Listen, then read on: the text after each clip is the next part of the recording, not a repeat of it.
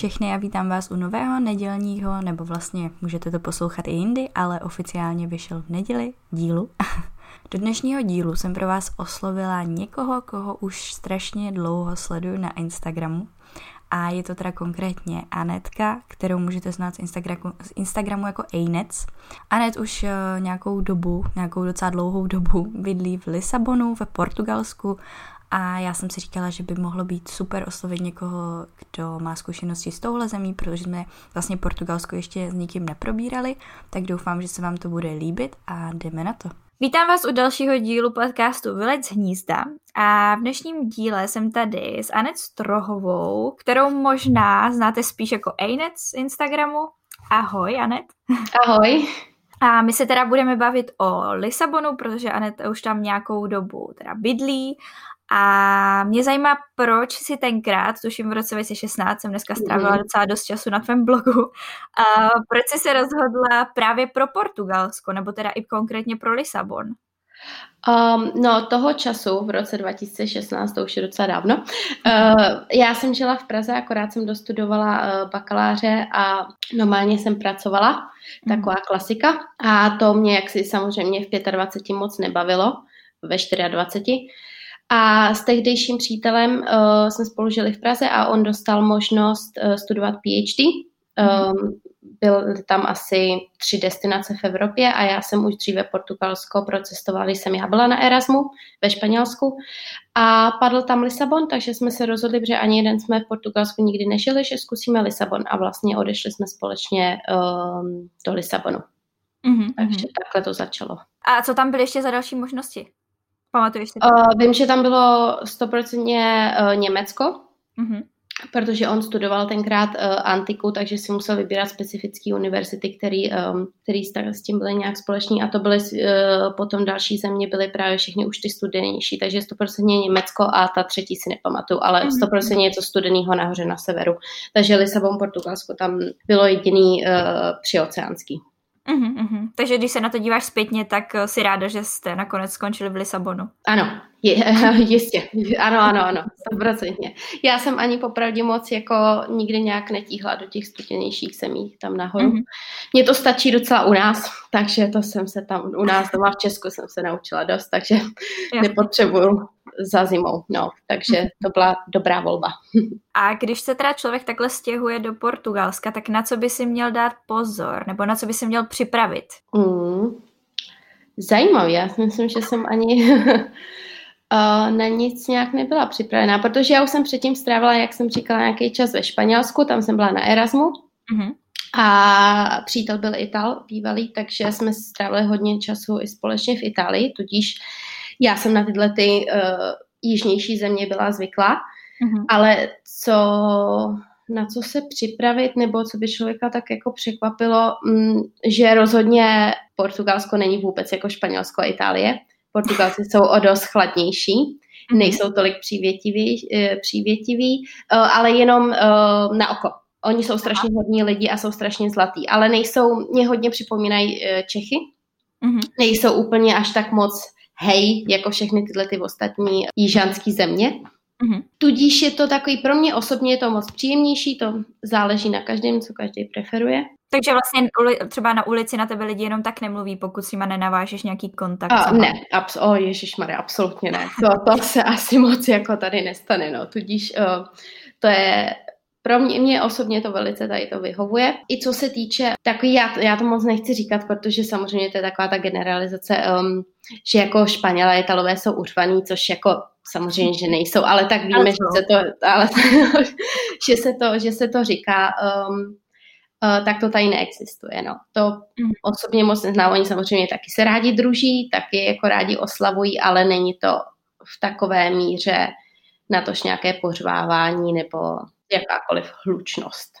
To zní fajn, to, to, to mi přijde fajn. To mi jako nepřijde, že tohle je něco, co bych úplně na Španělsku jako milovala, nebo i třeba mm. na Itálii, takže... Ano, ano, já tež. Ano, přesně tak. Já z, to, z těch důvodů, to nejsou země, kde bych si přála bydlet. Jeden z důvodů, no. Uh, jo, pak mi ještě napadlo zmínit, že tam vlastně je posun času, což jsem teda do včerejška nevěděla. Já jsem myslela, že to mají stejně mm-hmm. jako Španělsko, takže mm-hmm. tam teda o hodinu méně než v Česku. Mm-hmm. O hodinu méně tady.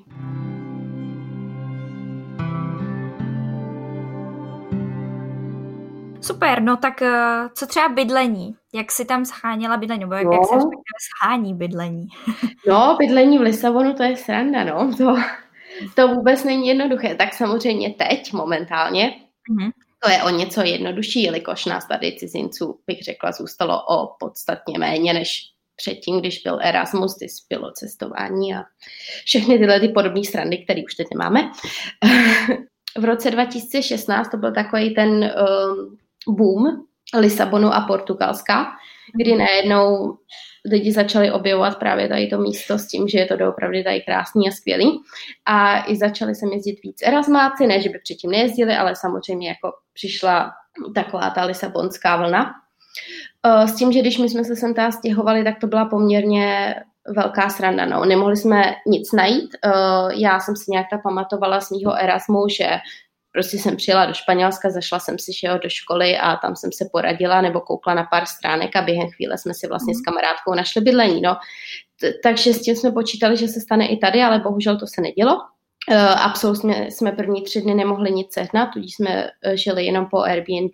A nakonec se poštěstilo a našli jsme se uh, přes stránku Uniplaces, kterou už bych teď v životě nikdy nepoužila, ale ta tady poměrně dost jede a tenkrát to byla naše jediná možnost, ale velice překvapivě jsme si našli bydlení. A o to víc překvapivější je, že uh, to bydlení a to, co se všechno dělo v tom bydlení, koho jsem tam potkala, mě provází v podstatě nějakým způsobem až doteď ten Aha. jeden, ten první byt.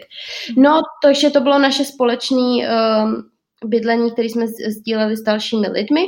Měli jsme tedy vlastní pokoj s koupelnou, uh, takový ty klasiky, ale uh, kuchyň byla sdílena, Uh, a plus náma žili samozřejmě další cizinci. Poštěstilo se nám až potom po půl roce, kdy jsme si našli samostatní bydlení a to si myslím, že už by se teď nestalo. Tudíž jsme se uh, do malého studia odstěhovali sami a to jsem našla přes facebookovou stránku a od té doby vlastně veškeré bydlení, které jsem si kdy tady našla, bylo přes facebookové stránky, přes facebookové skupiny, bydlení v Lisabonu, samozřejmě zahraničí, um, ale i tady docela hezky fungují i jakýkoliv český slovenský skupiny. Jasně, takže vlastně člověk nemusí platit nějaké provize různým realitkám. A ne, ne, ne, ne, ne, vůbec. Vím, že hodně lidí známých si takhle bydlení našli, mm-hmm. Ale já jsem teda, a tohle to moje zkušenost rozhodně není. Takže to bylo přes Facebook a potom, když jsem se sem už stěhovala sama, uh, tak jsem bydlela s kamarádkama uh, hned na první dobrou, protože jsem právě taky první týden neměla uh, kde bydlet, ale měla jsem tady známý, takže jsem týden zůstala s nima a spolehla jsem se opět na Facebookovou skupinu, kde jsem ze dne na den našla pokoj, to už jsem byla sama, když to mhm. nebylo v podstatě pro ty páry, je to trošičku složitější i finančně náročnější, ale když je člověk sám, tak se samozřejmě ten pokoj, vždycky nějaký pokoj se najde.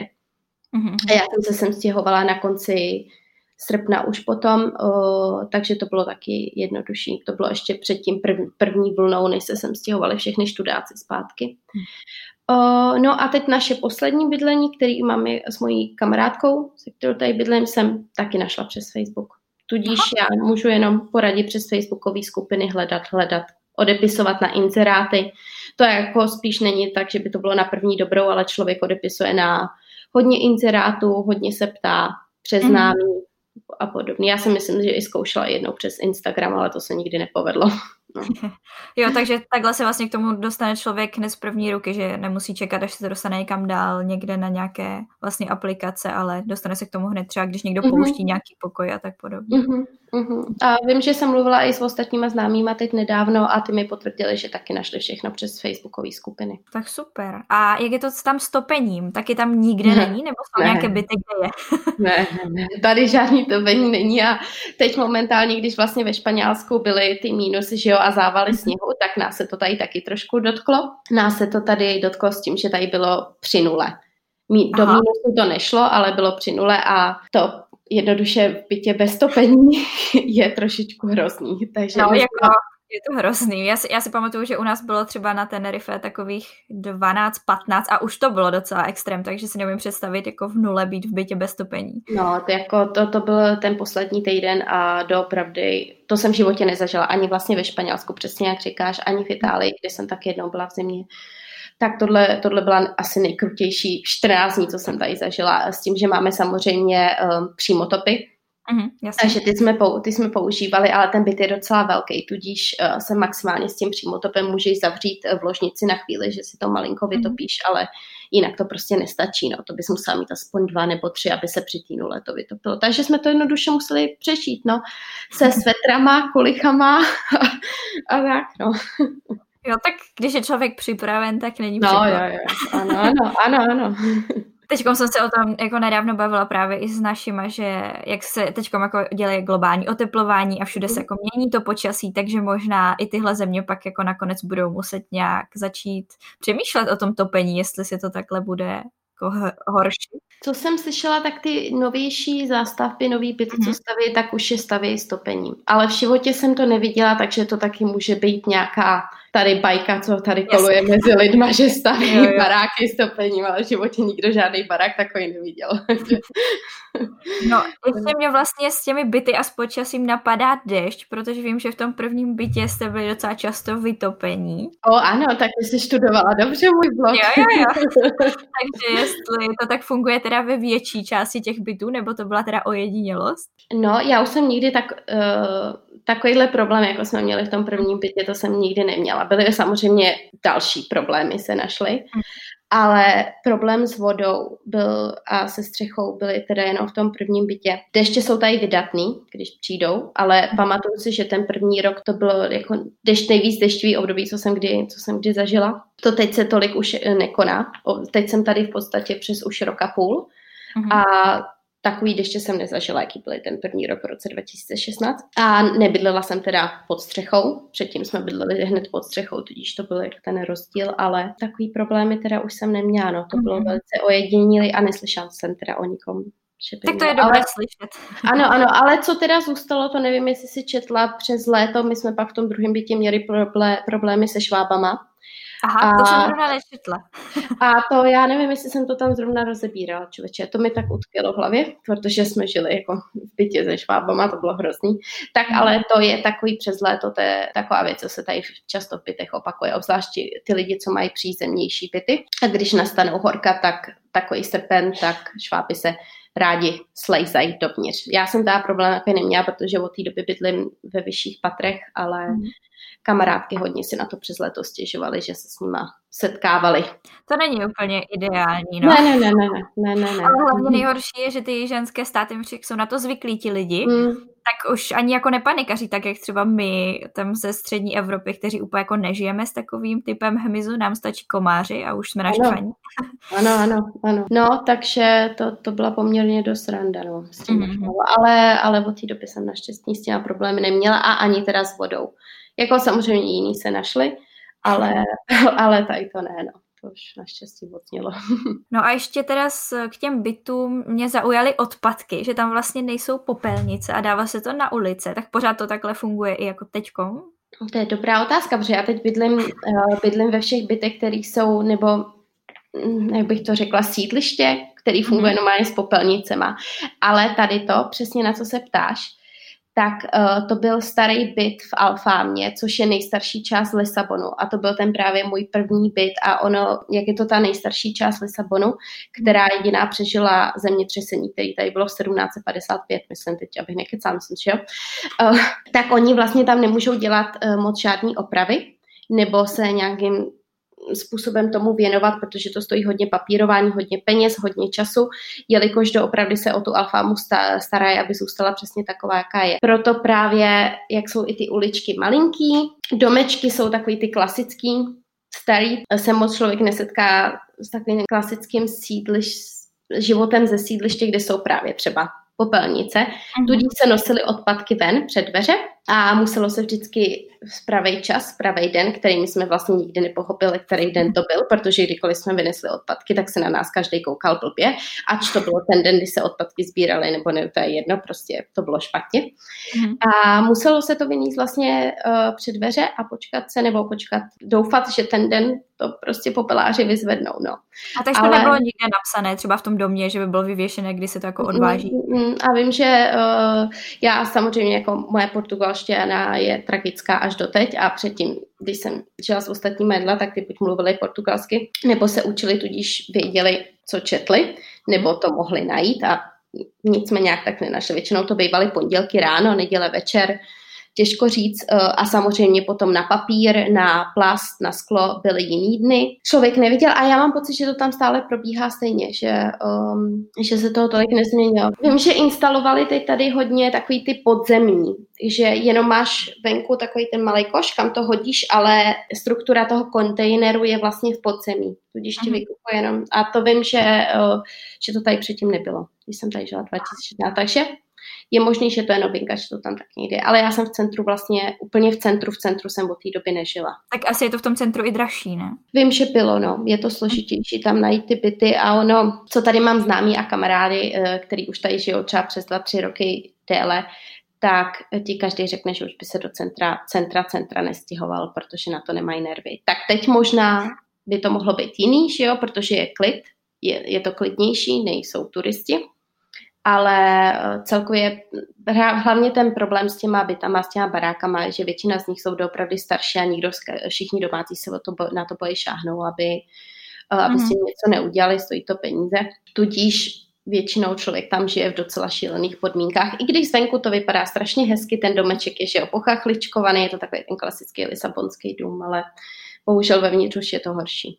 Mm-hmm. No já jsem četla, že jste tam měli i třeba nějaké dráty, co vám vysely takhle jako ze stropu. Jo, jo, jo, jo, jo protože náš, uh, náš domácí vlastnil restauraci, která byla pod náma.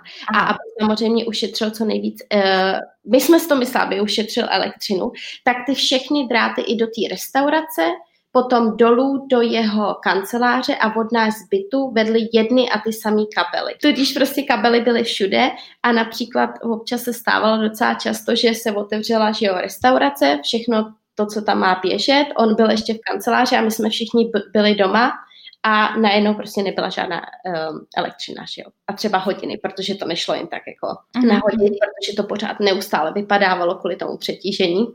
No, tak to byla další taková libůstka. No.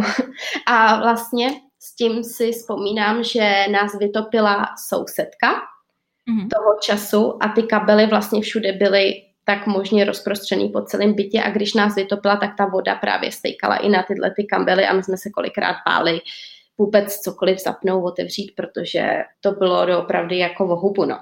Že... No, není to bezpečné. No, no, no, no, no, přesně tak. Jo, tak ale zase máš spoustu jako takhle historik a zážitků. Všechny jo, jo, jo, výborně, málem se tam umřela, ale tak, co tě nezabije, to tě posílí. Takže...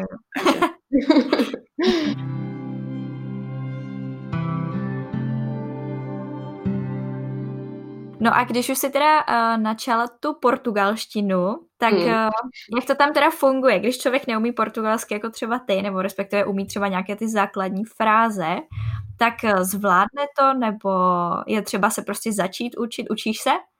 Učím se překvapivě se učím. Uh, to je taky ale složitější si najít teda Portugalce nebo Portugalku, co by mě doučovali, jelikož jsem sama mhm. měla a bohužel slečna úplně zmizela z povrchu země. A uh, takže tak, ale jinak, uh, jinak se učím, snažím se sama, ale víš, jak to většinou bývá s tím jazykem, když se usnažíš mm. učit sama, to docela chce silný odhodlání, silnou píly a silnou vůli, což já teda ne moc často mám. takže, eh, takže tak, snažím se teda sama, no. Tak občas zrovna vidíš, před, ještě teď před podcastem jsem si něco opakovala. Aha, no tak tak máš asi silnou vůli.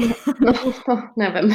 Ale uh, já bych preferovala samozřejmě jít do školy někam, což už jsem si chtěla najít ještě předtím, než, se, eh, než přišla pandemie, ale bohužel to teď nejde a já moc na ty online, online session nejsem, ale abych se teda dostala k věci, tak eh, jak vidíš, tak já portugalsky neumím skoro vůbec, vlastně nic a žiju tady všeho všude dohromady, už to bude tři roky a zvládám to úplně v pohodě. Tady každý mluví anglicky. A kdo nemluví, tak se s nima nějakým způsobem domluví. A pokud rád člověk chodí um, do kaváren, které jsou typický portugalský, tak to se nějak tak naučíš říct to o kafe a o jídlo a, a nebo... Je to i podobné. Jako ano. Kafe. No, no, no, no, no, asi tak. Takže jako do téhle doby jsem to ještě nějak tak zvládla, a nebo vždycky mám někoho okolo, koho zneužiju, aby za mě udělal tu portugalskou práci, no, ale ne, zatím, zatím to nějak nebylo potřeba, protože oni doopravdy mluví všichni perfektně anglicky. Tak to je super, to je jedna z mála tak tady těch zemí, kteří to jako fakt zvládají, protože vím, mm-hmm. že mhm. v Španělsku, pokud nejsi fakt ve velkých městech, tak nic moc v Itálii taky mi přijde, že třeba jich vůbec nemluví anglicky. Ano, ano, ano, přesně. Oni, mají, oni nemají ani televizi, uh, přeloženou většinu seriálů, filmů, hmm. mají s titulkama portugalskýma, všechno v originále a to samý veškerý filmy v kinech, tudíž já si myslím, že tady to třeba dělá i taky hodně. A já jsem se nikdy moc nezajímala o tom, jak, jak to mají ve škole, ale vzhledem k tomu, že všichni mluví i starší generace, tak si myslím, že očividně ten důraz na tu angličtinu bude asi kvalitní. To je super. Mm, já se na to nemůžu stěžovat a tudíž jakoby komukoliv, kdo by se chtěl stěhovat do Portugalska, Lisabon, Porto, mm-hmm. tak si myslím, že se to o portugalštině vůbec nemusí bát. Buď se doučí tady, a nebo se to dá s angličtinou zvládnout. Jo, to je fajn. Podle mě tady to dělá hodně, když člověk to vidí i v televizi třeba a právě ty seriály a filmy má v tom mm-hmm. originálu, to třeba v Česku podle mě chybí.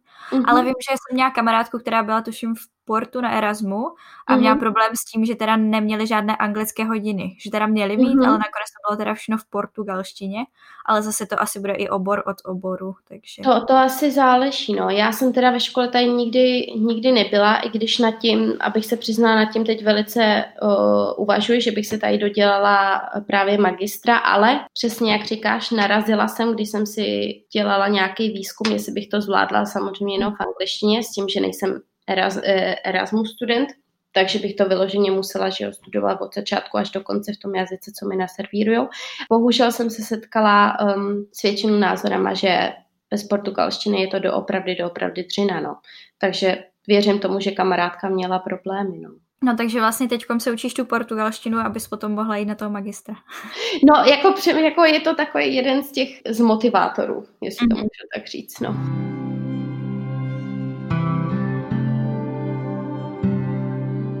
A když teda nestuduješ, tak předpokládám, že pracuješ, tak jak je to se zháněním práce v Portugalsku? Já jsem četla, že jsi teda učila chvilku angličtinu a jsi hlídala děti. Mm-hmm, mm-hmm, to jsem dělala ten první rok, protože mm-hmm. jsem se vlastně věnovala, co nejvíc to šlo bloku, mm-hmm. uh, psaní, a takže jsem měla nějaký tyhle ty pasivní inkamy z různých zdrojů a dalo se to nějak přežít, um, ale dlouhodobě bych to tady asi neutáhla s tím, že už té době uh, nájmy šly hodně nahoru a to jsem teda zapomněla říct, že i celkově nájmy jsou tady poměrně dost drahý i za, za pokoje. Když člověk doopravdy jako nechce hledat až tak moc, tak uh, ty ceny jsou vyšší. Tudíž uh, jen tak jakoby s pasivním příjmem ještě k tomu z Česka, kde my nemáme euro, to, to bylo trošičku složitější a co jsem tady odučila nebo hlídala děti, tak to mi moc nepokrylo ani ten nájem. To je trošičku složitější no, s tou prací. Uh, většinou tady je hrozně moc digitálních nomádů, který pracují online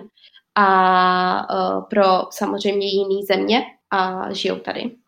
Ale v mém případě teď já jsem si našla, nebo našla já, když jsem se rozhodla 2019, uh, že se 2019, že se v létě, že se odstěhuji teda zpátky sem, tak jsem rozeslala CVčka. A překvapivě pro jednu uh, eh, IT společnost hledali uh, pro českou linku, pro back office a mm-hmm. tak mě vzali a od té doby jsem vlastně s nima. A teď, teď jsme všichni doma, nebo předtím jsme byli v kanceláři a teď všichni pracujeme z domova a od té doby vlastně jsem v jedné a té samé práci a musím říct, že jako má to svoje plusy a mínusy, je to taková klasická kancelářská práce, ale nestěžuju si. Je to, je to fajn. A takže pracuješ vlastně celou dobu v češtině? Mm, no, tak na půl. Mm-hmm. Tak na půl, ono to záleží. Já dostávám do mailů v češtině. Teď vlastně jsem součástí i českého týmu, protože se trošičku jakoby změnila struktura. Záleží, ale spíš je to v angličtině, aby jsme se všichni rozuměli. Jo, jo, jo. A potom ještě vlastně předtím, než vlastně vypukla pandemie, tak mm. byla možnost si třeba sehnat práci i v gastru? Bylo to jako mm. takové klasické, nebo tam spíš dělají místní? No, měla jsem tady, uh, měla jsem tady kamarádku.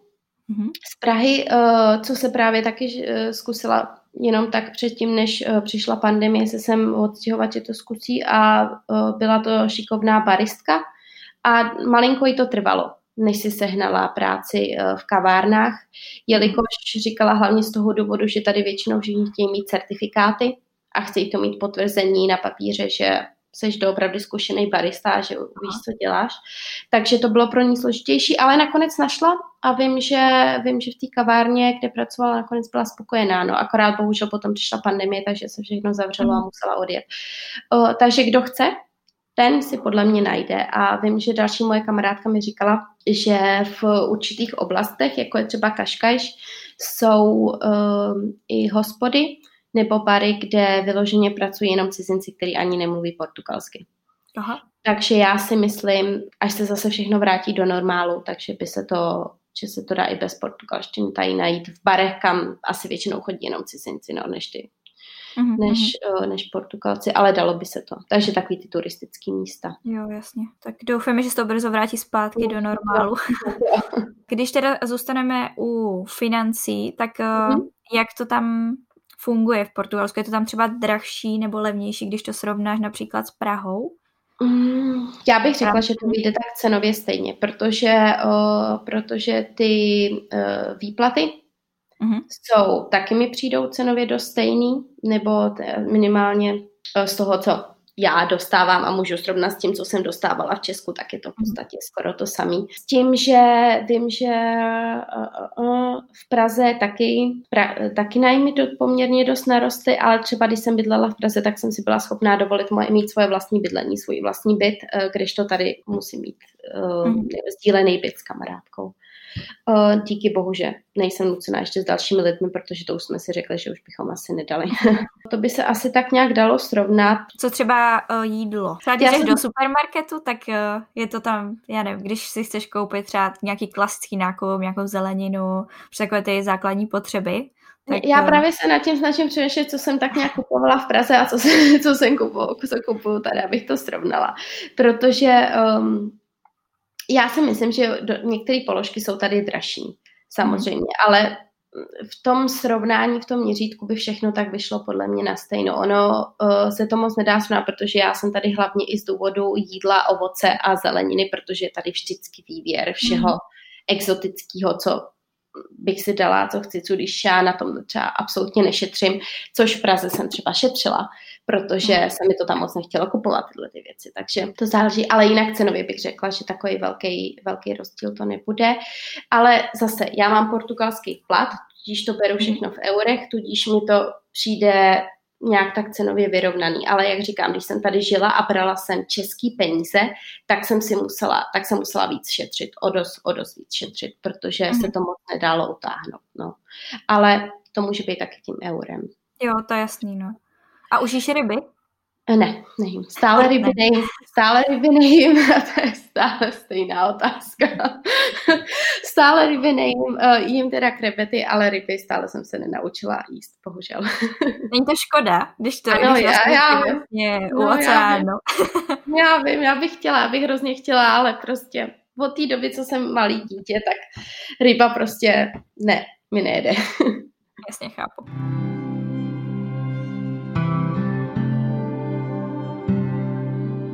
A co třeba doprava, jak je to tam s dopravou? I v rámci třeba financí, když se člověk chce, jestli tam funguje něco jako měsíčník, tramvajenka, nevím, mm-hmm. jak mhm. tomu říkáš.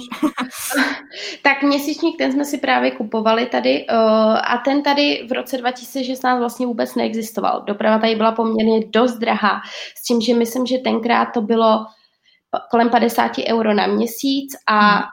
že to bylo jenom na centrum Lisabonu a určitý části Lisabonu a možná ani na, ne na všechnu dopravu. A to se právě změnilo. A když jsem se sem stěhovala, tak už udělali speciální kartičku za 40 euro, ale s tím, že taky na měsíc, s tím, že se s tím dá cestovat všude i do určitých zón mimo Lisabon a platilo to na vlaky, tramvaje, metro, autobusy, úplně na všechno. Tudíž alespoň to se trošičku zlepšilo, ale například tohle mi, mi přijde, jestli si to dobře pamatuju, to je dražší než v Praze jelikož tady se platí vlastně 40 euro měsíčně a v Praze si vím, že jsem si pamat, uh, kupovala lítačku, nebo jak se to jmenovalo, za asi 3 tisíce na rok, mm-hmm. jestli si pamatuju dobře nějak tak. Takže doprava třeba vyjde dráž, ale zase to aspoň přizpůsobili malinko se ty léta. No. Jasně, a můžeš vlastně to využít na všechny ty mm-hmm dopravní prostředky, což je fajn. Tak, tak, tak, tak. No. A Praha je podle mě v tomhle hodně ojedinělá, že tam je docela dost věcí teda drahých, ale doprava mi přijde, že je o hodně levnější mm. i třeba, když se to srovná s, vím, že s Olomoucí nebo s Brnem, v Brně je to hrozně drahé, takže v tomhle je mhm. Praha fakt jako fajn. A co metro? Je to v pohodě? Funguje? Nebo celkově mm-hmm. i ta doprava, jestli, to, jestli, jestli ty, vlastně ty autobusy jezdí na čas a dá se dopravit, když člověk si to nějak naplánuje? Mm, metrem určitě, i příměstskýma vlakama, ty tady taky fungují dost. Lodě, tady hodně Aha. lidí se dopravuje z jedné strany řeky na druhou, tak pokud nestávkují, tak vím, že lodě vždycky taky byly na čas.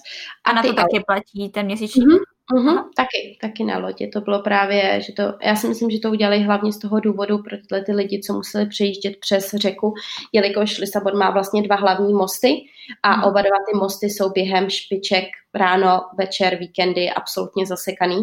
Tudíž si myslím, že tady to, tu kartičku dělali i z tohohle důvodu, aby odlehčili právě dopravě autům. Mm.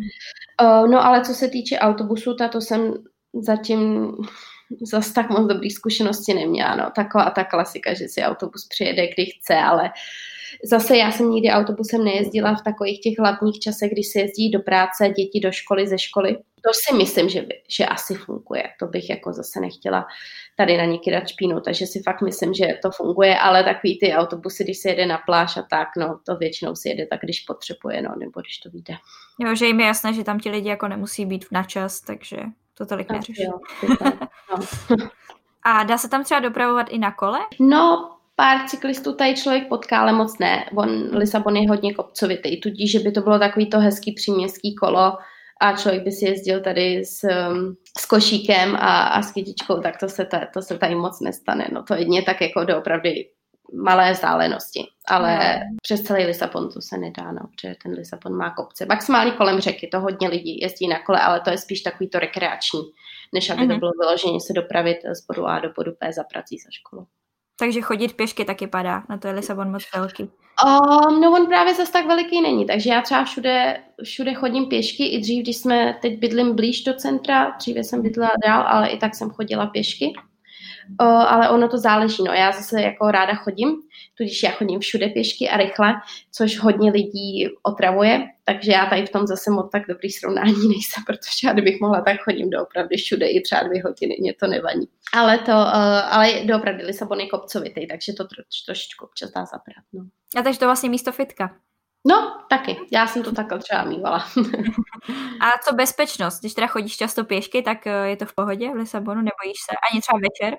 Nikdy, nikdy. Já musím teda zaklepat nikdy, absolutně. Já jsem se tady nikdy necítila, že bych byla v nějakém nebezpečí nebo bože, že by se mi něco mohlo stát. Nikdy. A to jsem, to jsem se tady po nocích naběhala. Doufám, že se ještě někdy naběhám.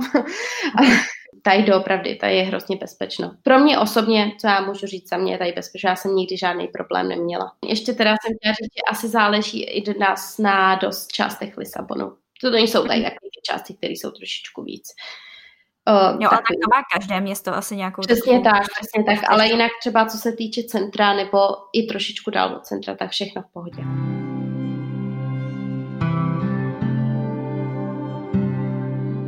No a co se týče teda tvého volného času, teda momentálně asi úplně ne, protože se skoro nikam nesmí, ale když teda ještě bylo povoleno chodit ven, tak eh, jak jsi třeba trávila volný čas i v rámci nějaké kultury, vím, že se učila surfovat, uh-huh, tak uh-huh. co všechno bys třeba doporučila, že se v Lisabonu dá dělat? A není to úplně, že by člověk zbankrotoval? No, u mě se zase to abych řekla pravdu, moc nezměnilo, jelikož já hodně běhám, takže uh, moje většinou, kromě teda chůze, tak teď jsem začala uh, běhat víc, takže uh, to k tomu jsem přidala ještě běhání a to já mám i tady ráda, i když dříve jsem běhala kopce kvůli bývalému bytu, ale teď uh, zrovna bydlím u řeky, což je rovina, takže se mi běhá suprově, takže já osobně většinu času a odpoledne po práci jsem trávila běháním a stále jako se to nějak nezměnilo, ale Víkendy, no já jsem trávila hodně víkendy v muzeích, protože tady jsou takový ty hezký malý muzeí, nejsou, muzea nejsou moc, eh, nejsou moc drahý. Eh, dá se tady hezky i vyhledat, kdy jsou třeba zadarmo, protože to jsou často víkendy stává. Takže to jsou muzea, eh, botanické zahrady, ty já mám tady velice ráda, taky malinký, ale jsou hrozně hezký. A já tak jako ráda většinou chodím a ztrácím se ve městě, když to tady samozřejmě znám, ale furt se tady ráda ztrácím a tak jako, že se člověk projde a objeví vždycky něco nového. Hmm. Uh, tady se toho dá objevovat neustále. No a jinak, když byla možnost, teď to už bohužel teď taky nemáme, protože jsme v podstatě zavření v Lisabonu, uh, tak já jsem často jezdila k oceánu, proto vlastně i tady žiju, to je hlavně oceán, takže většinu jsem trávila času tam o víkendech, i když jsem nesurfovala, tak i tak v zimě, v létě, jaro, to bylo asi úplně jedno, tak jsem většinou času byla tam. Eh, minimálně aspoň jeden den v týdnu. No a potom to bylo to surfování, tomu jsem se teda hlavně věnovala ten první rok, když jsem tady byla. Teď, co jsem se sem odstěhovala, se musím přiznat, že jsem byla snad asi jenom dvakrát nebo třikrát, bohužel, mm. protože potom samozřejmě, ale nechci to svádět všechno na pandemii, ale ani předtím jsem si nějak ten čas na to nenašla. Ono je to hlavně z toho důvodu, že eh, člověk tady musí platit samozřejmě hodiny, to se dlouhodobě prodraží, nebo si neustále půjčovat mundur a prkno. A s tím, že pak jsem zlenivěla, když jsem si chtěla koupit svoje vlastní, vlastně svůj surf a ostatní věci s tím, že ono je to docela náročný se s tím tahat na tu pláž. Buď vlakem, příměstským nebo autobusem. A to už se mi samozřejmě nechtělo, to už jsem byla líná, takže na to mi nikdy nedošlo. Tudíž vlastně se surfem to nějak tak skončilo. Ale většina lidí, většina nomádů, co tady žije, tohle je hlavní důvod, proč jsem, proč jsem stěhuju. Jeden z hlavních důvodů je oceán a surfování. Uh-huh. Takže vlny uh, tam jsou jako dobrý. Uh-huh, uh-huh. Plny, plny jsou výborní. Nevím, no, já bych řekla, že i u toho Lisabonu. Většina lidí jezdí do Nazaré nebo Eriseiry, jsou tady kousek městečka od Lisabonu hodinku, dvě, tři hoďky. Takže to jsou takový ty surfařský, než by to řekla surfařský. Destinace? Destinace, děkuju. Takže to byl ten surf. a co jinak se v Lisabonu dá dělat? No, tady se hodně pije taky, šo, protože oni mají rádi víno, protože portugalský víno je nejlepší za mě a portský. Um, a jídlo, takže restaurace, kavárny, takový ty klasiky, no, co se dá taky. A ne, nezrujnuje to člověka, když si mm-hmm. člověk umí najít pěkný restau, restaurace uh, portugalský hlavně, tak ty jídla doopravdy jsou za hupičku. No. A nějaké typické jídlo, na co by lidi měli jít, když už tam jsou? Mm, no tak tady hlavně frčí uh, ta jejich treska sušená, mm. takže um, to jejich hlavní jídlo se jmenuje uh, Pacao de Praš, což je v podstatě treska, která je rozmixovaná s brampurkama. Aha. Já jako nevím, jak bych to líp popsala. Oni mají takové speci- svoje speciální chipsy, které jsou uh, udělané do takových maličkatých nudliček.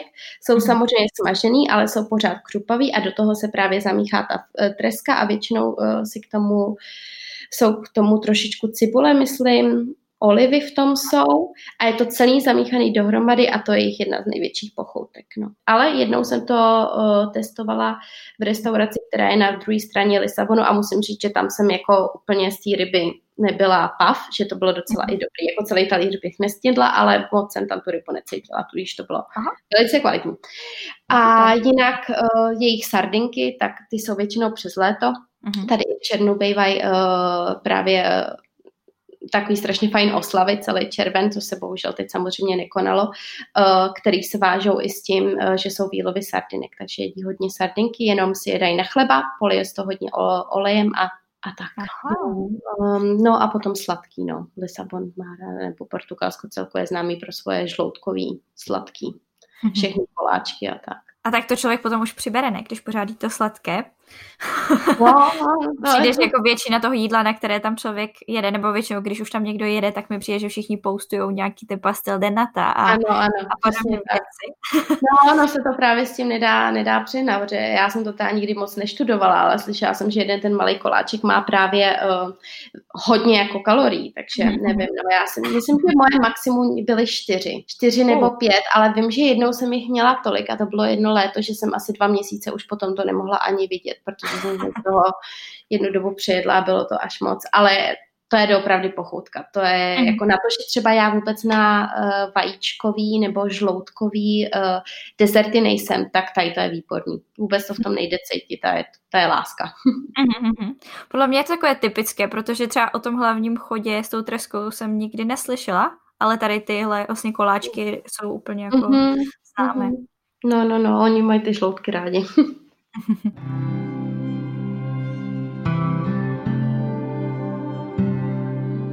A když už si teda našla i ty oslavy, které se tam konají, tak mm-hmm.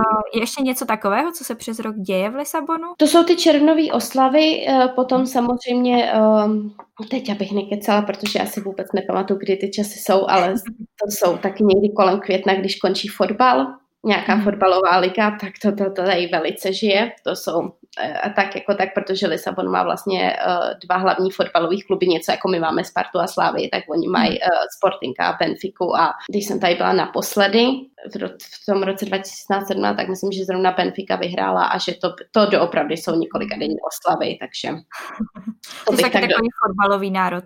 Ano, ano, velice, velice jsou fotbalový národ. uh, takže možná tam bych zapojila i oslavy, um, které se tady dějou, takže tudíž potom je to ten červen a v srpnu mají svátky, ale to mhm. nejsou žádný, žádný velký oslavy, které by se nějak tak jako prožívaly. Já si myslím, že ten nejhlavnější je prostě ten červen, toho 13. června, mám pocit, že to přesně i je. A to se a tady to jmenuje? Uh, to jsou, já zrovna nad tím přemýšlím a jsou to um, to jsou vyloženě, se oslavují svatý, který jsou spojený právě s Lisabonem, takže jsou to vyloženě oslavy Lisabonu. Ale jak se to teď jmenuje, a vím, že to mám napsaný i na blogu, a vím, úplně vidím před sebou ten titulek a za boha si na to nedokážu teď vzpomenout. Ale s tím se pojí, to jsem teď vzpomněla. V srpnu má Porto. Porto má v srpnu taky nějaké podobné takovéhle oslavy. A mám pocit, že to je taky někdy kolem toho půlky toho srpna, protože já to mám narozeniny a vím, že vždycky to mám spojený, že se to děje nějak tak kolem toho. A jsou to právě podobné oslavy, něco jako jsou tady v Lisabonu, taky má jako Porto, ale za boha a hrozně se stydím, za boha si nedokážu vzpomenout, jak se to jmenuje. Pohodě. Jak když tak potom najdu ten článek a dám ho mm-hmm. do popisku. Jo, jo, jo. Jo, no. ještě tam je vlastně nějaký festiák velký, ne? Ano, Já to. A tak těch je tady no. docela víc, no. To bylo, ten, ten byl můj oblíbený, to je Noce Live a ten se děje vlastně hned na začátku, nebo doteď se děl na začátku července. A většinou tam byly všechny moje oblíbené kapely, no. Takže to bylo Noc Live. A teď, teď mám takový pocit, že já jsem nějak ani neplánovala, vlastně jsem si ani lístky nekupovala na nos, uh, ale spíš jsem pra- plánovala na Rock in Lisbon, protože Aha. je to vlastně podobný, on je Rock in Rio, v Brazílii mm-hmm. a tak oni udělali i Rock in Lisbon a to teď mělo být taky o dost, o dost větší, ale samozřejmě bohužel se to nekonalo. A pak jsou tady ještě asi další dva nebo tři, stejně tak nahoře, nahoře na severu. Mm-hmm. U Porta jsou taky další festivaly, takže oni těma festivalama taky docela dost žijou. Takže bych tak nějak to shrnula, že to léto tady... Je festivalové. Mm. A teda to Nos Alive je v jakém stylu hudba? Můžeš to třeba přirovnat nějakému českému festiáku? Mm, asi col- Colors bych řekla. Jo. Hmm. Když já jsem na Colors nikdy nepila, takže... Chyba. Těžko říct, těžko říct, ale když už bych to něčemu přirovnala, tak to budou asi ty Colors. Mm-hmm. A nebo možná, já mám pocit, možná blíž by k tomu byla slovenská pohoda. Pohoda je na Slovensku, že? Není? Já myslím, že jo, jo, jo.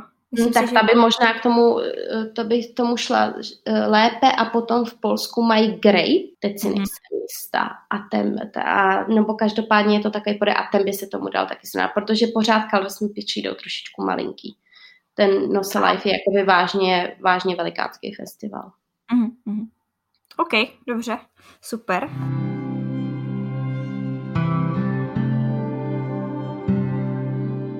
Tak, když už jsme teda u nějakého léta, tak mě zajímá, já jsem se totiž četla o nějakých tours, které se vlastně v Lisabonu dají projít i třeba zdarma, nebo za nějaký jakoby tvůj mm-hmm. příspěvek mm-hmm. a není to úplně jako turistická zábava, nebo taková ta typická turistická zábava. Tak jestli bys doporučila i tohle. Samozřejmě teď se to asi teda nekoná, ale zase je to něco, co se děje venku, takže si myslím, že by se to mohlo začít konat s jedno z prvních, než třeba muzea a takové věci. Mm-hmm, a přes léto, oni i přes léto, i když tady byly trošičku přes léto pořádané restrikce, ono se to tady nerozvolnilo, tak jako se to například rozvolnilo u nás. Ale um, i tak přes léto jsme vlastně s kamarádkama na, na pár byli, i tohleto mm. léto, protože právě přesně jak říkáš, to bylo venku a ty skupiny lidí nebyly tak moc velký, tudíž jsme mohli stát daleko od sebe. A stoprocentně bych to doporučila doporučila. Je jich tady strašně moc a hrozně moc možností. Moje nejoblíbenější na ty, na tý jsem byla teď právě i po druhý, byla Street Art Tour, protože uh, oni tady docela dost Portugalsku a v Lisabonu libují ve street artu. Takže to slečna projde v podstatě skoro celým Lisabonem. Doopravdy to je velice namáhavá tour a ukáže a vysvětlí veškerý uh, murales a street art, který tady jsou. A mění se to? Když jsi byla po druhé, bylo to třeba mm-hmm, trošku jiné? To, ano, ano. Cesta byla, vzala úplně jinou cestu. Některý ty nejhlavější vlastně vzala stejný, ale jinak, jinak to lehce obměnila. No a pak já si myslím, že jsem sama navštívila několik, uh, předtím právě v roce 2016-17 jsem navštívila několik těch, uh, uh, které jsou úplně zadarmo za v podstatě, že na konci dáš uh, průvodci uh, příspěvek. A ty se mi teda taky moc líbily všechny. Oni dělají historický, jo, vím, že tady byly i fotografický, gastro, historický, potom byly kamarádky, právě ty šly ve španělštině, uh, protože bohužel to já jsem nezvládla, ty šly na Krymy, že hmm. jim slečna vyprávěla o tom, kde se všude tady stály různé záhady a vraždy a různé hmm. vyšetřování a tak, takže to, to si to říkali holky, že si moc užili.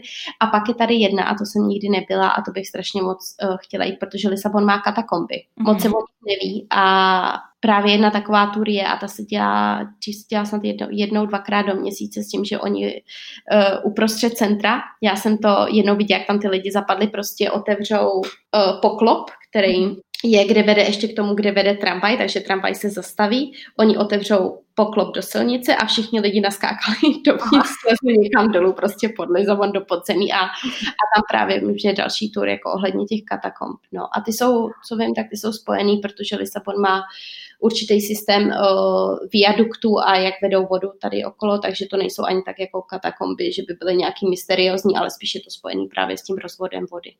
Aha, to zní zajímavě. tak uh, snad se tam dostaneš brzo. no, no, taky doufám.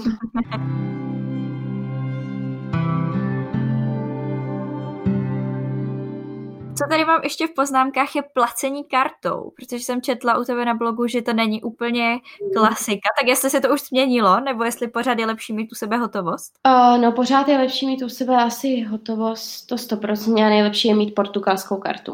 To, to mm-hmm. byla hned první věc v podstatě, když jsem si tady našla práci, kterou jsem si zařizovala, protože jsem si to pamatovala, jaký strašný mm-hmm. s tím byly, uh, že platit mezinárodníma kartama občas tady vlastně vůbec není možný a až doteď, kdykoliv vlezu do nějaký kavárny nebo restaurace, která vyloženě není hipsterská, nebo vím, že je staršího původu, tak lidi se automaticky začnou ptát, jestli máte radši um, portugalskou kartu, anebo cash.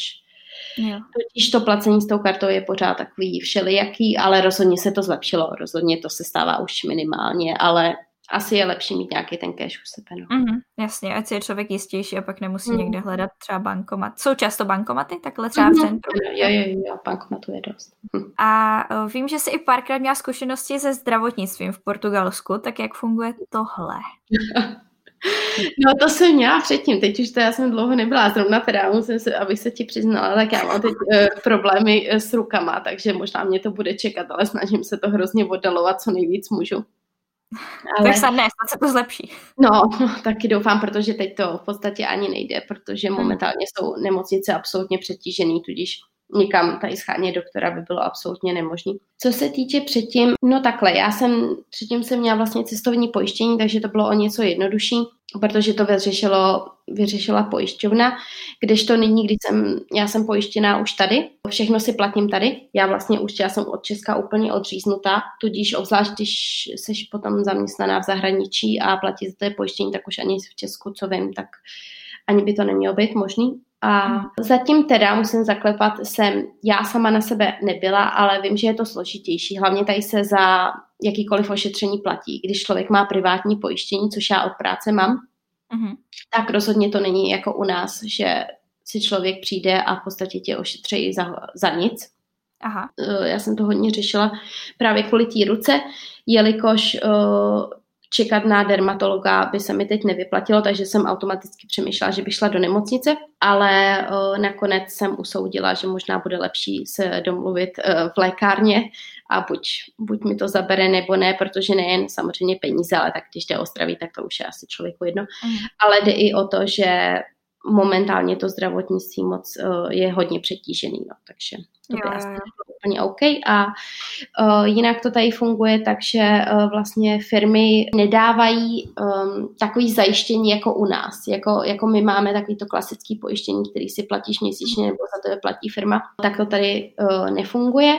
Tady sice dostaneš takový pojišťovací číslo, ale je to malinko složitější a například Subar do toho vůbec nepatří. Subař se platí jakýkoliv Aha. Subař, takže to je trošičku složitější. Um, a no to a... máš teda přes nějaké, to asi nebude jako navázané na klasické naše rodné číslo, ale asi si musela nějaké zakládat. Mm-hmm. Celkově, když tady začne člověk uh, pracovat, tak tady existuje takové číslo, kterému se říká NIF a je to tady si z toho pak každý dělá strandu, protože bez, bez tohohle čísla tady v podstatě nemůže člověk existovat, tudíž eh, když jsem se sem stěhovala a začala pracovat, tak to je první věc, co si člověk zařizuje, je právě tady to daňové číslo, který v podstatě slouží jako moje rodní číslo teď tady a následně je to portugalský účet. To jsou první dvě věci, které si člověk tady automaticky musí zařídit.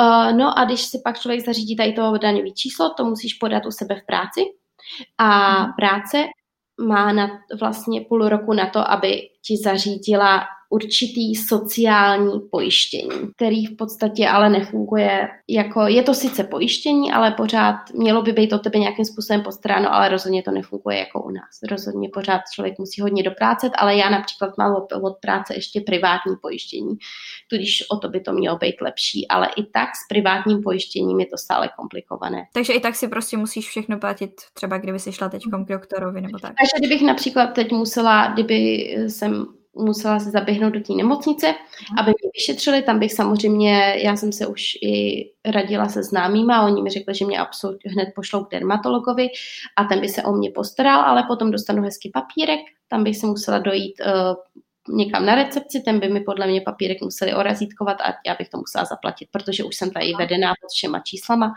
a to samozřejmě by nešlo, abych to tady nezaplatila. No. A v čem je teda výhodnější to privátní pojištění? To jsem ještě nezjistila.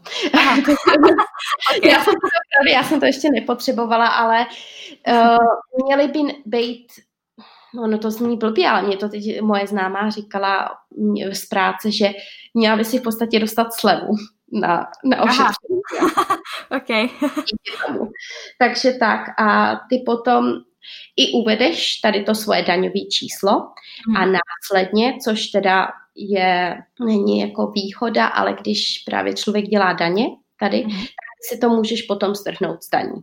I když teda platíš třeba nějakou určitou sumu za to zdravotnictví, tak potom, když máš daňový vyučtování, tak oni, co jsem slyšela, hodně z daní strhávají a hodně peněz potom vracejí. Takže podle mě se velká částka potom, potom vrátí. Ale například, když tady právě člověk dostane tady to daňové číslo, tak ty po půl roce dostaneš i tady to sociální číslo a s tímhle tím sociálním číslem by člověk správně si měl dojít ke svýmu obvodákovi, protože každý tady má samozřejmě obvodáka a tam se registrovat. A to už je jakoby o něco potom jednodušší. Ale samozřejmě to by nikdo nesměl být línej jako já a u obvodáka ještě nikdy nebyl. Aha. a ono, my jsme se taky stěhovali, takže a potom přišla do toho ta pandemie, takže uh-huh. popravdě říct, teď se každý podle mě vyhýbá doktorům, co, jasně, co to jde, protože to, takový mi to přijde zbytečný zatěžování systému. No tuhle A před pandemí plánovala si třeba, že půjdeš v Portugalsku i na nějaké preventivky, nebo jsi si říkala, že to necháš na to jsem, to jsem plánovala a to je pravda, protože já vlastně jsem byla v Česku naposledy přesně před rokem uh-huh.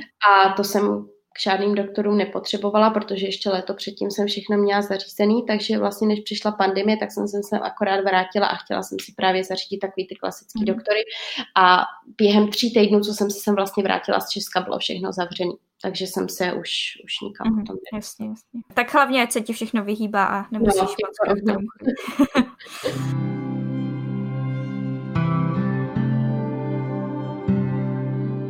Teď bych chtěla přejít teda k eh, jedné části a to je teda Camino de Santiago, nebo teda svatojakubská pouť, mm. protože ty jsi šla vlastně právě portugalskou cestu, logicky, když teda mm. žiješ v Portugalsku, mm. nebo teda není to úplně logické, ale dává to větší smysl, když už tam se teda nacházíš. A zajímá mě, kdy vznikla ta myšlenka, že to půjdeš? Nebo že to teda půjde tím, že jsi byla ještě s ex-přítelem? Mm-hmm. Uh, no, tak já jsem poprvé na to Santiago přišla, to je dobrá otázka. Protože mě přijde teď už takové profláknuté, že jako hodně lidí to chce jít. Já to chci třeba taky jít, už je to takový mainstream trošku. Mhm, mhm. Ale v tu dobu, kdy já jsem na to, já pořád nad tím přemýšlím, já už mám pocit, že jsem o tom tenkrát slyšela poprvé, když jsem studovala ve Španělsku. Mm-hmm. Že, o, že jsem poprvé slyšela o nějaký svatojakubské cestě, ale abych ti popravdě řekla, kde jsem se o tom dozvěděla úplně na poprvé, mm-hmm. tak to nevím. A já si myslím, že to byl ale, že to byl právě můj bývalý, bývalý přítel jelikož on to, vím, že o tom mluvil docela dost často a teď mi to trošičku splývá v hlavě. Já si myslím, že to byl on, co ten mm-hmm. první mm-hmm. nějak přišel a já jsem pak trošičku propadla k tomu, že jsem viděla vlastně divočinu, viděla jsem Wild mm-hmm. film a četla jsem i knížku uh, a celkově jsem i jako i Into the Wild jsem potom četla mm. um, a samozřejmě jsem si začala uh, načítat všechny tyhle ty poutní cesta, cesty a knížky o tom a hrozně mě to chytlo a jak jsem říkala, tak já strašně ráda chodím. To já jsem měla vždycky. Takže na to nějak došlo. No a když jsme, já vím, že už když jsme se sem stěhovali, tak to už bylo v plánu, že půjdeme, půjdeme to kamíno. Takže to muselo být už nějak tak nějak tak předtím. No, ale... A ve finále si to šla teda hlavně jako ze svého přesvědčení nebo i kvůli příteli, protože to chtěli jít? No já teda, to, to je právě otázka. Já, Já si myslím teď osobně, bych řekla, že, že samozřejmě, že já sama jsem, že já jsem se pro to hrozně nadkla v tu dobu. Mm. A pamatuju si, že jsem i byla já ta, která hodně to tlačila, aby jsme šli co nejdřív, aby jsme si to už zkusili. Ale prvotně to byl jeho nápad, no to nechci zase, abych jako kecala, tak si myslím, že to byl prvotně jeho nápad a já jsem se pak proto nadchla, protože mi to přišlo strašně fajn. No, mm-hmm. A teď to mám samozřejmě, teď jsem, já jsem to vlastně měla v plánu teď na léto, já jsem měla, bych si strašně chtěla zajít celých těch 800 kilometrů. Na léto? To je no, sebevražda, ne? Ale já jsem chtěla jít tu francouzskou cestu. Já jsem chtěla mm. buď to primitivo, tu úplně mm. tu tu, tu původní, anebo francouzskou, protože jsem slyšela, že je hrozně krásná, že je z nich nej, nejhezčí. A ono se právě jede i přes, přes, přes hory a přes ty malé vesničky. Tak, tak, tak. Takže by tomu nemuselo být tak hrozně. Já jsem to jak tak plánovala, jestli to byl červen nebo to. Možná ten mhm. podzim by byl líp, ale tak člověk si počasí stejně nevybere. Tak na podzim zase hodně prší. Nevím, co no. lepší, jestli jdeš nebo vedro. no, my jsme to šli ve vedrech vlastně a to byl, to byl slušný záhul. No. Mm-hmm. No vy jste to šli hlavně hrozně rychle, vy jste těch něco kilometrů ušli za tři dny. No, no, no, no, no, my jsme dělali 40 kilometrů denně, no, takže to bylo, to bylo, to bylo docela, to byla síla, no, já ani nevím, co nás to popadlo, ale ono to většinou tak bylo jako to, tak když už jsme ušli tohle, pak ještě ujdeme kus, tak ještě ujdeme kus a pak to teda byla síla, no a já jsem to šla tenkrát v keckách, nebo já jsem měla jedny boty a druhý boty, ale, ale myslím, že jsem to šla v konverskách, no, že to bylo, mm-hmm. Bylo teda A docela... tak konversky jsou pohodlné docela. Právě. Já vím, že se mi na to hrozně lidi podivovali a že jsem si za to slízla pěknou kritiku na Instagramu a mhm. všude, ale upřímně jako bych to asi v těch vedrech potom neměnila, jelikož jsem potom jsem se převlíkala normálně do žabek nebo do nějakých otevřených pod, protože v tom mm-hmm. vedru se to stejně nedá. Ne, já to chápu, já třeba jako bych asi taky šla možná v konverskách, jako jasně asi ne to bude delší. Navíc se mi líbil tvůj argument, že když si to lidi šli třeba jako bosky, takže konversky jsou vlastně docela luxus. Ano, ano, pravda, je to tak, no, je to tak. No, takže o, to bylo vlastně v těch, vet, to bylo ve vetrech, uh-huh. což teda doporučit nemůžu, ale zase první den, když jsme vyšli, tak jsme měli slejvák a vedra, vedra přišly potom. Tak, a bylo to přelom květen červen nějak tak, uh-huh. jestli si to dobře pamatuju, tudíž to počasí si doopravdy člověk nevybere, no. Ale uh, můžu to teda za sebe jenom doporučit, no. Je a bylo fakt... tam hodně lidí? Mm, v tu dobu ne, v tu dobu tolik nešlo, člověk potká pár poutníků, ale zase tolik jich, uh, tolik jich nebylo. Mm-hmm. Um, ale záleží.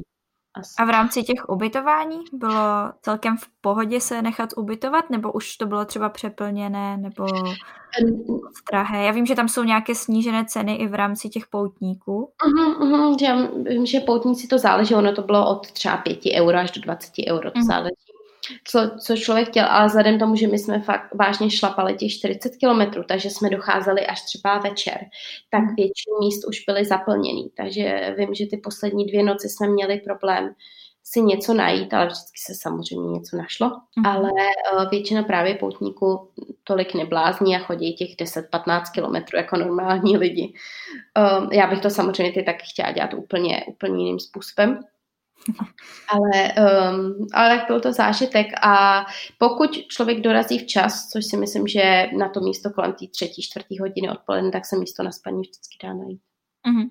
A nebyl, když bylo horko, tak nebyly tam třeba taky problémy se švábama? Mm, ne, to jsem nikde, ne, vůbec. Oni mhm. všech, doopravdy, já si myslím, že ta, ta čistota uh, v, těch alberk, já, jež, já, jsem, já si nespomenu taky na to jméno. Alberke možná? No, alberke, nějak tak to bylo. tak uh, já, tam nebyl jediný problém s čistotou, nebo že by mm-hmm. to bylo špinavý, nebo něco to bylo doopravdy všechno top notch. A na to, že vlastně člověk za to platil 5-10 euro. Za Právě to je hrozně levné. Tak, tak to bylo skvělé. Vůbec si mm. nemůžu, nemůžu stěžovat. No. A máš nějaký nejsilnější zážitek z té cesty? Něco, co ti úplně utkvělo v hlavě? Je, co mi utkvělo v hlavě bylo, když jsme šli přes takový uh, jednu polní cestu. Mm. A já se hrozně bojím hadů a bylo samozřejmě obrovský horko. A už jako když jsme tak šli přes tu polní cestu a všude byly uh, kameny, tak jsem si tak hlavě říkala, tady to je takový místo, kde by mohlo být jako hodně hadů. A ještě jsem si tak v té hlavě říkala a že přítel, bývalý přítel se na mě otočil a říká, no a hlavně si dávej pozor, já si myslím, že tady budou hadi.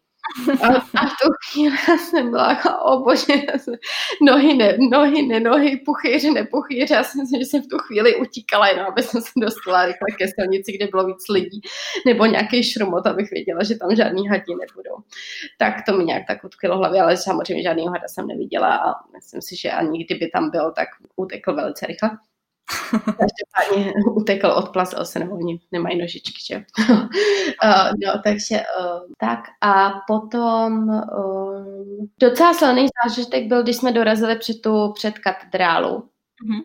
a než z té samotné cesty, tak mše. Mše právě v katedrále v Santiago Mm-hmm. To jsem v životě něco takového nezažila. To bylo strašně silný zážitek a, a ať mi nikdo netvrdí, že víra a uh, spiritualita neexistuje, protože v tu chvíli, když tolik lidí tam sedělo a doopravdy si myslím, že 90% z těch lidí to bylo minimálně, když už ne náboženství, tak to byla spirituální cesta. Mm-hmm.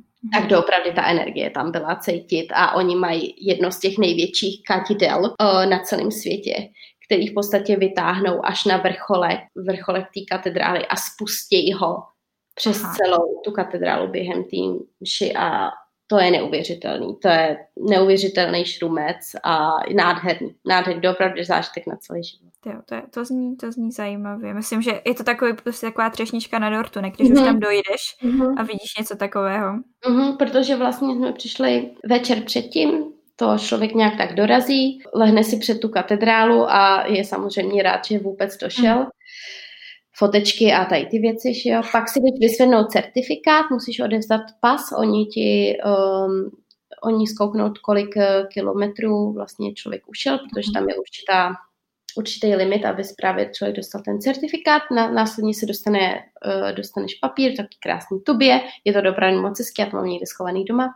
Uh, no a následně si myslím, že jsme si dali na večeři a šli jsme spát, protože jsme byli absolutně zničený. No a druhý den ráno právě se jde na tu mši, jsme šli na mši a to byl právě ten jeden z těch největších zážitků, takže to přišlo až potom, ale já bych řekla, že to bylo celý spojený dohromady s tou cestou, která se konala předtím a následně, jak si řekla, ta uh, tam vše jako třešnička na dortu. Takže teda uh, neodradilo tě to ani ta šílená no, rychlost vaše, ani mm. hadi a chtěla bys jít teda znovu. Mm, určitě, určitě. Já, jsem, já bych hrozně já už jsem strašně chtěla minulý rok a uh, chtěla bych znova tenhle, já si myslím, že to nevíde, ale doopravdy těch 800 kilometrů bych si chtěla dát. Nějak tak ten jeden měsíc, si myslím, mm. měsíc a týden by to, by to mohlo jít. No.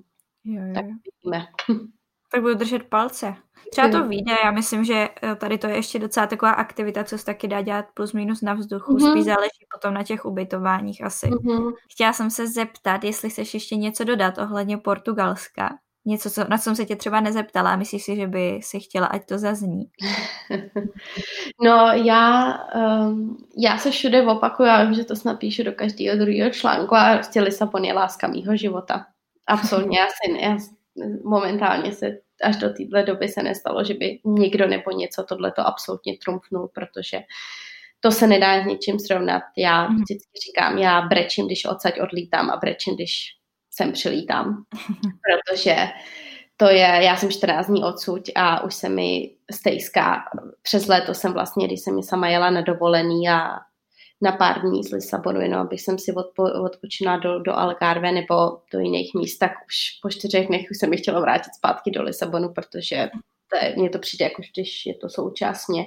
Já jsem nikdy takovýhle, takovýhle zážitek nebo něco takového necítila k místu, hmm. obzvlášť je to doopravdy zvláštní a když se člověk pobaví s ostatními lidmi, co tady žijou, hmm expats, co se sem uh, přistěhovali, uh, tak v podstatě všichni řekneme skoro to samý. I tady je nějaká zvláštní magická chemie v tomhle městě, která prostě člověka přitáhne a ten, kdo tomu propadne, už odsaď neodejde. A většinou všichni jsme se sem odstěhovali, co lidi znám, všichni tady zůstali a, a absolutně to tady milují, i když je to složitý, jsou mhm. tady hodně překážek a není to vůbec jednoduchý si tady nějak zařídit to, to živobytí a zvládnout to tady, ale stojí to za to. I přesto všechno to tady, tady za to stojí. Což já bych asi jen tak kvůli tolik věcí, kvůli ničemu jinému než lásce neobětovala. Takže tak. Tak to je moc pěkné. A plánuješ tam třeba i zůstat do budoucna? Mm, ano, popravdě mě ani jednou nenapadlo, že bych se nikdy, nikdy odsaď stěhovala. Od té doby, co jsem tomu tady propadla, což nebylo hned ze začátku. To nebylo úplně, uh, že jsem sem přiletěla v roce 2016 a bylo to bože, já tady miluju a chci tady zůstat. No to bylo to první, první půl rok byl docela krkolomný, ale pak se to nějak zlomilo a já už jsem se vlastně odsaď nechtěla nikdy stěhovat. Já jsem tady chtěla zůstat i předtím. Mm-hmm. A pak jsem to zkoušela znova sama, to, to nevyšlo a vyšlo to teď teda až na podruhý, takže ono to je takový to i znamení, že bych spíš řekla, že když doopravdy člověk něco chce a mm. doopravdy se snaží a myslí na to a je, má to doopravdy v srdci, tak si myslím, že to vždycky vyjde. Takže teď už stačí jenom ta portugalština a no, v podstatě už si místní. Ano, ano. To by, já bych právě chtěla vlastně za další tři roky, no, ještě portugalština, abych si mohla zažádat o portugalský už národnost, no. Takže Aha. to a on, od čeho se to odvíjí? Nějak od doby strávené tam? Uh, no, ono se tady zařizuje potom, to jsem zapomněla vlastně zmínit, uh, když eh, člověk tady začne pracovat nebo začne žít, tady to je spíš s tím, když tady začne, je tady díl než tři měsíce, tak by si měl pořídit takový papír s tím, že je tady registrovaný, že tady žije, je to speciální papír Evrops, od Evropské unie, mm-hmm. A od té doby vlastně, co se člověk registruje pro tenhle ten papír, je tady oficiálně registrovaný, že tady má uh, pobyt dlouhodobý, tak se to začne pět let počítat a po pěti letech, co vím, a mám pocit, že 100% tam bude jazyková zkouška. Vlastně. Mhm. Tak uh, si může zažádat o portugalský občanství, což já samozřejmě bych strašně ráda jednou měla. To bylo hrozně fajn, ale takový. Já jsem ráda, že si mě tady nechávají tak. A zjišťovala jsi třeba, jestli ti zanikne české, nebo můžeš mít obojí? Ne, můžu mít obojí. Můžu mít obojí. Vím, znám, znám lidi, co už to právě si to tady zařizovali, nebo hlavně z důvodu, že to um, takhle, Portugalsko je součást Evropské unie, tudíž podle mě mít další pas vedle českého, to je jedno a to samý. Mm-hmm. Takový rozdíl není, ale hodně samozřejmě lidi, kteří ne, nepocházejí z Evropské unie, o, tak ty si to tady zařizují hned, nebo tohle to, co oni je potřebují, je ten, o, je ten evropský pas. Takže mm-hmm. od toho to vím. A jejich pas samozřejmě ten, co mi nebo náro, národnost nezaniká. Ta jim zůstává, jenom mm-hmm. dostanou, dostanou další pozlátko k tomu. No tak já se teda přesunu k mojí klasické tradiční otázce a zajímá ano. mě, jestli jsi noční sova nebo ranní ptáče. O, já jsem ranní ptáče. Ty jo, super, zase někdo do sbírky, většinou převládají teda noční sovy. Vážně, já jsem ranní ptáče, ježišmarja, to já vůbec taká celkově spánek, to je něco jiného pro mě, ale já ráno prostě vstávám, no a nejlépe, kdybych mohla jít tak za hoďku a půl spát, tak už by to bylo nejlepší. jo, jo, jo, jo, hrozná. No, tak podle mě jako, tak aspoň člověk má jako nějaký ten režim. Budíš se teda bez budíku? Mm, většinou jo. Většinou jo. Občas to, to je výjimka, že bych se spudila s budíkem. To se stane tak jednou do měsíce, do dvou měsíců, jinak se spudím vždycky na čas. No, drsný, drsný. a ještě teda jedna věc, a to, kde by tě třeba mohli posluchači najít, případně kontaktovat. Vím, že máš teda blog, máš mhm. Instagram, Mm-hmm. Se mnou a já s kontaktováním té strany. Určitě ne na Facebooku, protože tam absolutně to Facebook pro mě úplně odumřel. Já si mhm. myslím, že u mě je to nejlepší přes e-mail.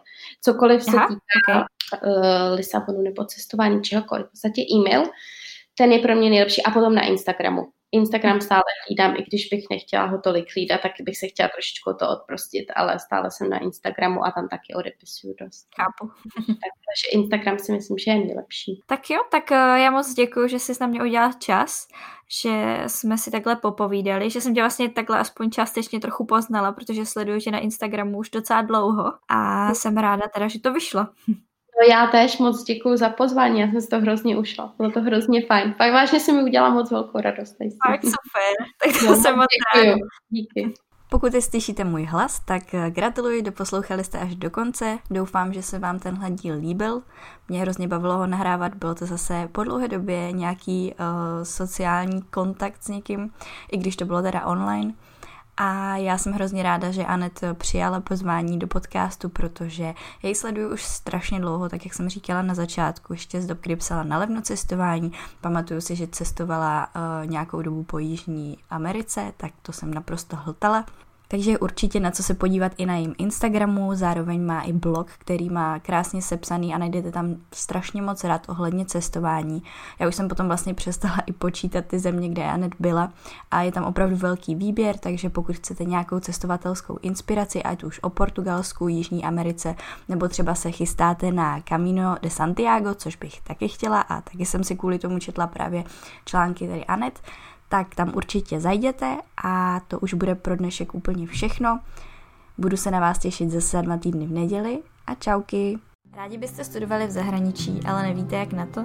Potřebujete pomoc s výběrem destinace? Chtěli byste zkusit práci v zahraniční firmě, ale máte strach, že to nezvládnete? Rádi byste nějakým způsobem pomohli naší planetě a chtěli zkusit dobrovolničení? Poslechněte si rady, typy, zkušenosti lidí, kteří už tohle všechno prožili nebo prožívají a zkuste to taky. Tohle všechno a ještě mnohem více se dozvíte ve Vylec hnízda. Tento podcast je tady pro všechny, kteří se bojí a chtěli by někam vyrazit. Seberte odvahu, poslechněte si pár rozhovorů, najděte destinaci a vyražte za svým snem.